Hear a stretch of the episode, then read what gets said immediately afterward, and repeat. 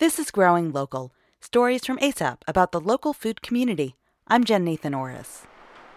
It's a misty morning in Hendersonville, North Carolina. Rain dances on the tin roof of a 1940s barn at Appalachian Ridge Artisan Hard Cider.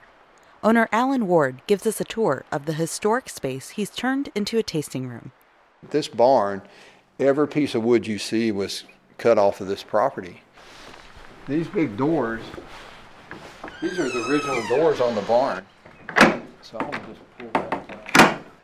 So we're really proud that we were able to keep this you know, intact. This is where we'll store the brandy and age the brandy. It's down here because this part's underground.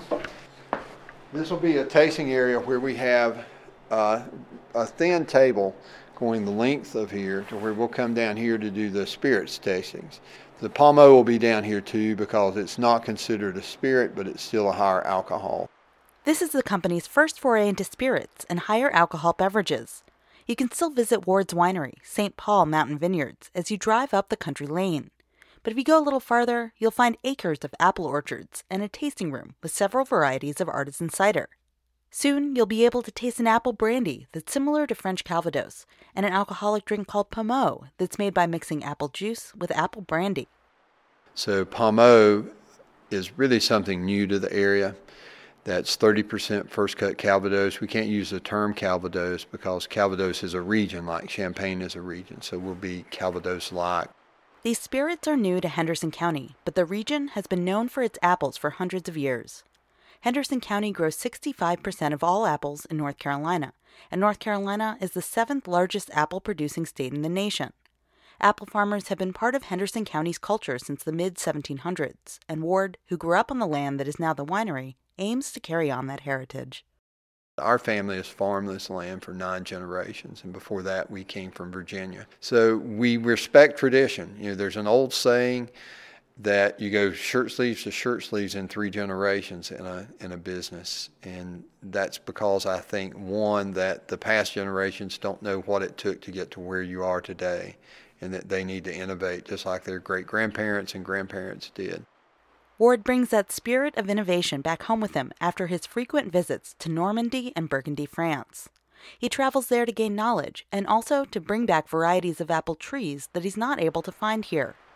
He steps outside to point at the hillsides dotted with young trees. We took out nine acres of apple orchard up here and that's where we're going to plant the French apple trees from this little nursery, as well as the trees that we've ordered from France. The trees we ordered from France probably about two inches in diameter, and they'll produce some apples this fall, but not much. So it'll be about another year before we get you know a reasonable amount of apples off of, of, of what we have. With a successful winery down the road and a cidery that's up and running, why does Ward keep pushing himself to expand? We just want people to understand that we can grow world class fruit and make world class wines.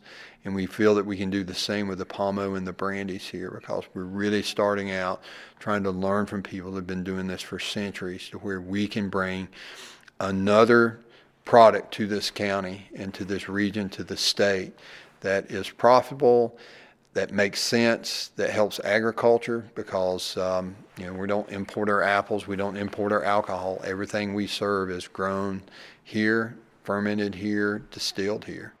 Hear more stories about family farms in our audio archives at asapconnections.org.